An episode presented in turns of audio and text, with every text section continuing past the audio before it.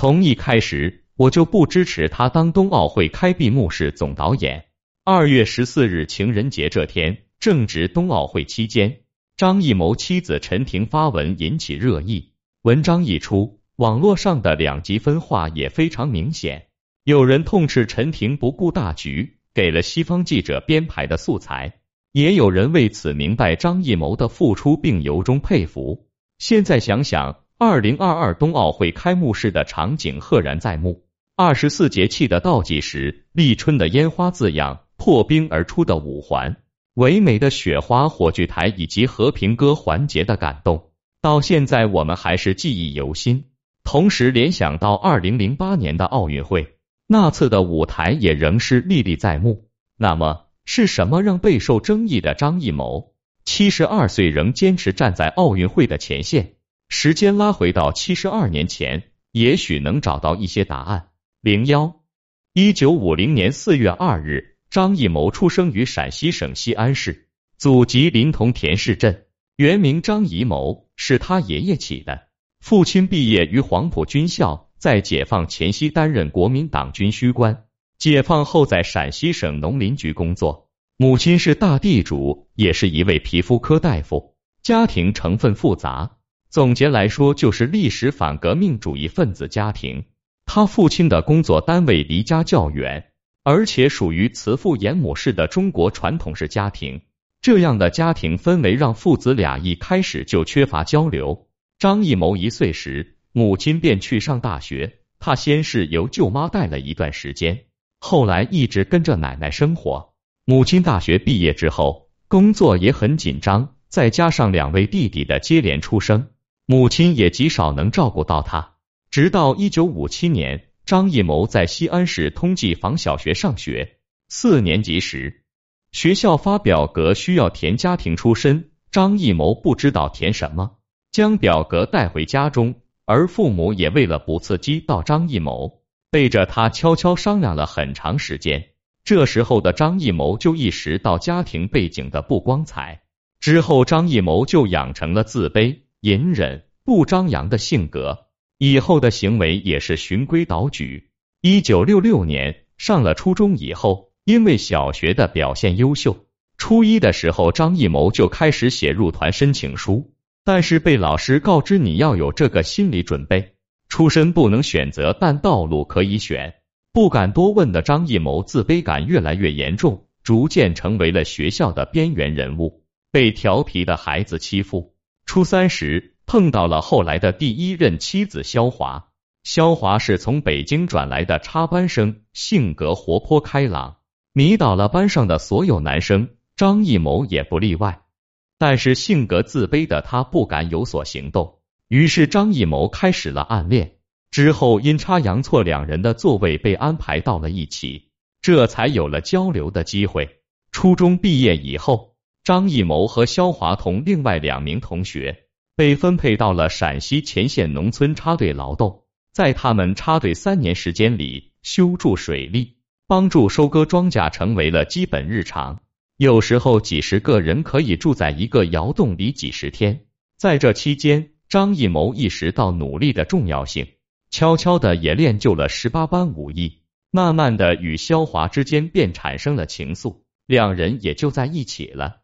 三年后，文革后期。招工开始了，张艺谋因为出身问题，不断的被拒之门外，而肖华则顺利进入了四零八厂工作。张艺谋为了与肖华在一起，他就在前线的各个单位来往奔走，逢人就说我会写文章，会画画，还会打篮球、游泳，你们要了我吧。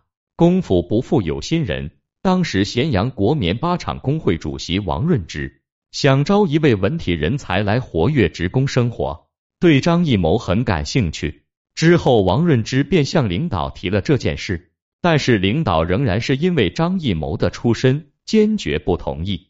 王润之为此舌战群雄，为此厂子里专门为张艺谋的事开过两次会，终于将他艰难招了进来。而当时的咸阳国棉八厂和肖华的四零八厂相距五十多里。两人很少见面，只能靠书信联系。张艺谋进厂以后，被分配在前纺车间，干的是重体力活，每天要把无数袋一百多斤的原料袋扛进仓库。工作之余，同宿舍的雷佩云看到了张艺谋的画画才能，于是邀请张艺谋和他一起替厂里办板报、画画。仗义的雷佩云每次都会在张艺谋的作品下署名张艺谋，目的就是不想让厂里的人小看他。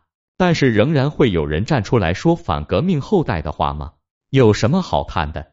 虽然会有不好听的言论，张艺谋也并不在乎。雷佩云也会为他伸张正义。之后，张艺谋和雷佩云互相欣赏，两人慢慢无话不谈。而有一天，张艺谋悄咪咪的跟雷佩云说：“我还会摄影，你看敢不敢在厂里张扬？”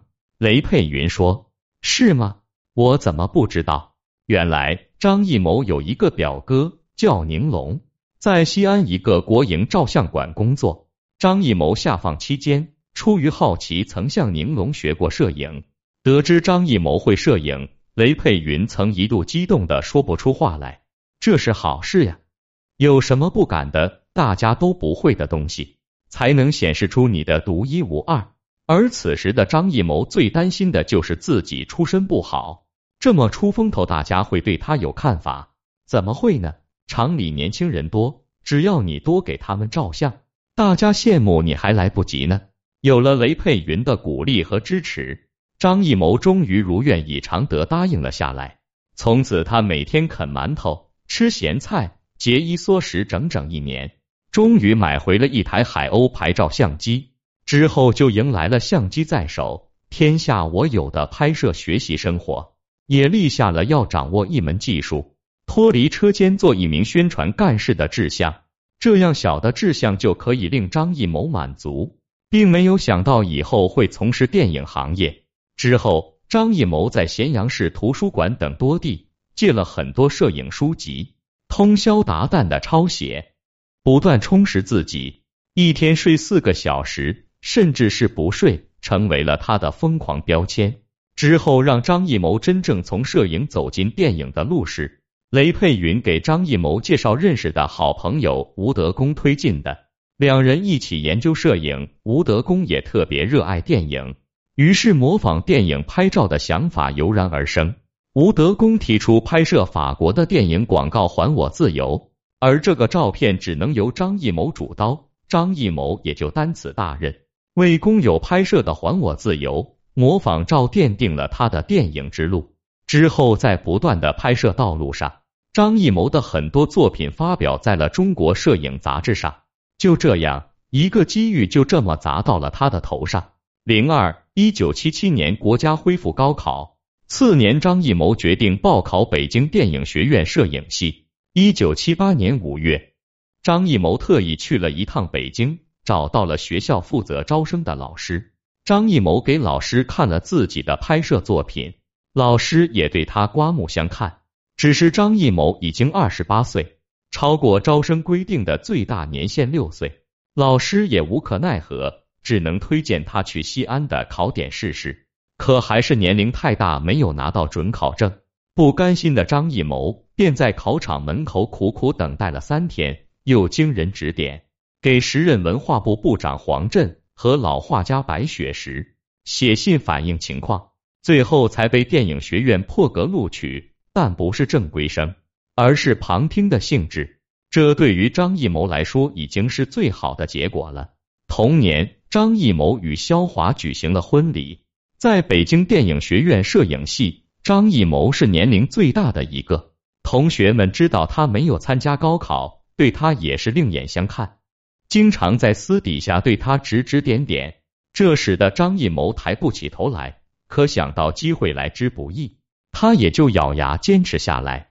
直到一九八二年大学毕业后，妻子肖华怀孕，而张艺谋却被无情的分到了偏僻的广西。虽然不情愿，但还是进入了广西电影制片厂工作。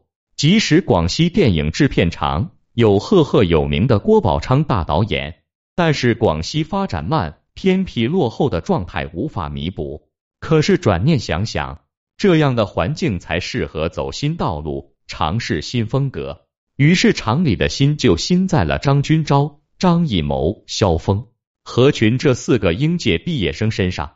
一九八三年三月，张艺谋的第一个孩子出生，取名张默。同年五月，作为新血液，他们成立全国第一个青年摄制组。这一决定让他们四个都受宠若惊，张艺谋更是喜上加喜，从此转机也就出现了。张艺谋摄影的处女作一个和八个出世，但是却遭受到了无数的批评，被痛批为精神污染。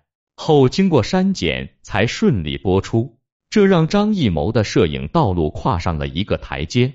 但第一部电影就被批评的现象，似乎也暗示着他之后影视道路的不顺利。在他身份叠加之后，电影之路也就此开启。一九八六年主演第一部电影《老井》，因为主人公孙望全是一个纯粹的农民形象，而张艺谋的形象又刚好和他契合。机缘巧合中扮演了这位男主角孙望全。随着老井的播出，张艺谋一举夺下百花、金鸡、东京的三料影帝，令很多的专业演员自愧不如。一九八七年，张艺谋就涉猎了导演这一行业，他执导了第一部《红高粱》，次年播出后令他名声大噪，真正成为了一名导演。但是在一九八八年那个年代。红高粱中的主人公形象是违背中国传统道德的，这令多数人反感和抵制，引起了不小的非议和恶意贬低。就在这一年，张艺谋因为与巩俐的绯闻，妻子肖华同他离婚了。当时陈世美的称号扣在了张艺谋的头顶，转头就与在红高粱中相识的巩俐在一起同居八年后，两人的感情无疾而终。在这八年里，两人互相成就，多部影片在国际上获得了大奖，为国争光。这段感情也渐渐被人接受。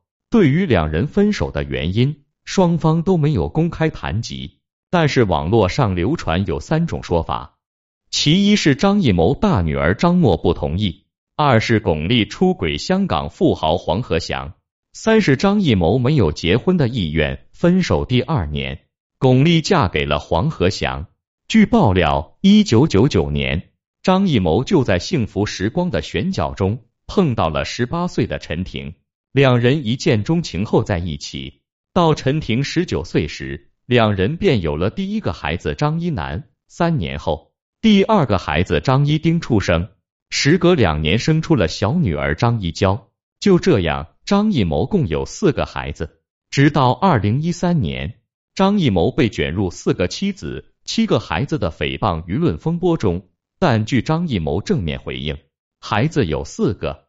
同时，张艺谋也缴纳了七百八十四点七八五四万元的超生罚款，被判发妻、出轨巩俐，最后感情生活落脚于相差三十一岁的陈婷，超生罚款。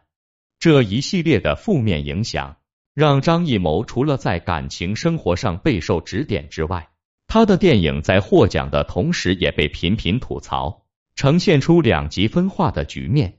菊斗中男主角选择不适合，火着里女性形象过于扁平化，有话好好说，镜头晃动严重等，这些言论的发出，也并没有对张艺谋的创作有多大的影响。直到二零零二年的商业武侠片《英雄》问世，张艺谋的争议达到了一个顶峰，大多数人认为。这跟张艺谋的拍摄风格背道而驰，内容华而不实，剧情拖沓，没有精神价值，表示理解不到张艺谋表达的武侠情绪。更有人说看不懂之类的话。但是这部剧的北美票房两周持续冠军，国内票房上亿。二零零四年的《十面埋伏》同样备受批评，这次的批评大多数来自内容和人物塑造上。模仿无间道小妹死不了台词真蹩脚，这样的批评声不绝于耳。制片人张伟平也提出有遗憾，不能做到十全十美，也在努力改正。二零零五年的《千里走单骑》，该影片所宣传的云南面具戏，实际上是安顺地戏，因此张艺谋被告侵犯署名权。二零零六年的《满城尽带黄金》，甲更是被骂俗不可耐。到之后，二零一五年的奇幻动作片《长城》，也是被嘲爆米花电影。张艺谋的创作之路可以说是每一部都遭受到了不同程度的批评和打击。如果说在这之前只是影迷们对他的作品有所争议，那么二零零四年雅典奥运会的北京八分钟，直接让张艺谋背负上了十四亿骂声。零三，二零零一年七月，中国申奥成功，这是百年奥运首次落户中国。所以，奥运会开幕式的设计成为了当下的重中之重，导演的选拔也就尤为关键。这无疑是非常考验总导演的全面水平的。众所周知，在每一届的闭幕式上都有一个惯例，会给下一届举办奥运会的城市留八分钟，用来展现这个城市的文化以及这个国家对奥运的理解。而在二零零四年的雅典奥运会上，张艺谋所呈现的北京八分钟，却成为了他导演生涯中最黑暗的一笔。穿着红色超短裙服饰的女演员，手持中国民族乐器舞动，被痛斥不伦不类，表演低俗武术，表演缩水，水平不及春晚。茉莉花一首歌贯穿始终，表现老套，加之京剧的大杂烩，表演混乱不堪，没有展现中国文化。张艺谋从雅典回来不久，便在圈里的名声大降。从领导的直接批示到广大群众的来信，可谓恶评如潮。很多人更是直接撂下了狠话，可不能让张艺谋再做北京奥运会开幕式的导演。可是很多人不知道的是，雅典奥运会的现场，国外的观众对此好评如故。同时，因为雅典奥运赛场的限制。中国的武术和京剧被框在了一处，场地受限，也可能是我们对中华文化的接触广泛，所以对这八分钟有了很大的诟病和谩骂。不被理解的张艺谋直接放弃了二零零八奥运会开幕式方案的投标，且谩骂声一直持续到北京奥运会的开幕式，整整四年。后来经过有关领导一再鼓励，张艺谋才开始召集团队。进行竞标，开幕式总导演的位置可谓竞争激烈。除了张艺谋外，其他不乏陈凯歌、李安、崔健等实力雄厚、创意新颖的团队同时投标竞争。最终，张艺谋的方案成功脱颖而出，杀出重围，成为了北京奥运会开幕式总导演。但可想而知，张艺谋的压力可以说是从四面八方而来。不过之后的奥运会演出。两千零八名演员的击缶表演，声音激昂动人心魄，歌唱祖国歌声，四大发明的展示让人沉溺，表现中华五千年的历史画卷映入眼帘。身着兵勇服饰的演员在京胡锣鼓伴奏下，演唱着四海之内皆兄弟的震撼。活字印刷的文行中信皆是国人文化美德。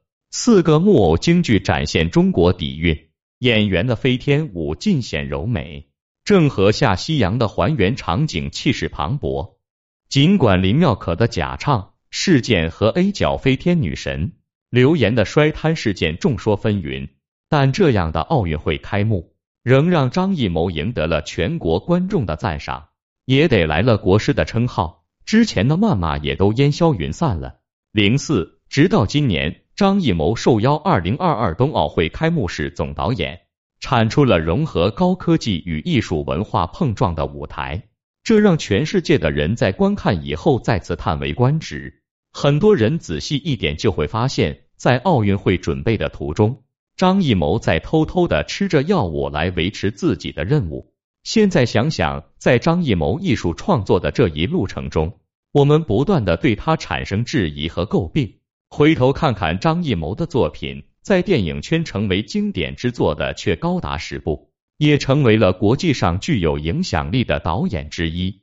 他在艰苦的生活环境中成长，才练就了他坚持执着的信念感和不屈的抗压能力。担任双奥总导演后的张艺谋所展现的民族荣誉感，也让我们敬佩不已。对他以前的抨击和批评。这时候，是否会有人主动站出来理解张艺谋的不容易？又是否会有人因此而解开之前对他的误会？这时候，我们也不免要说一句：张艺谋，您辛苦了。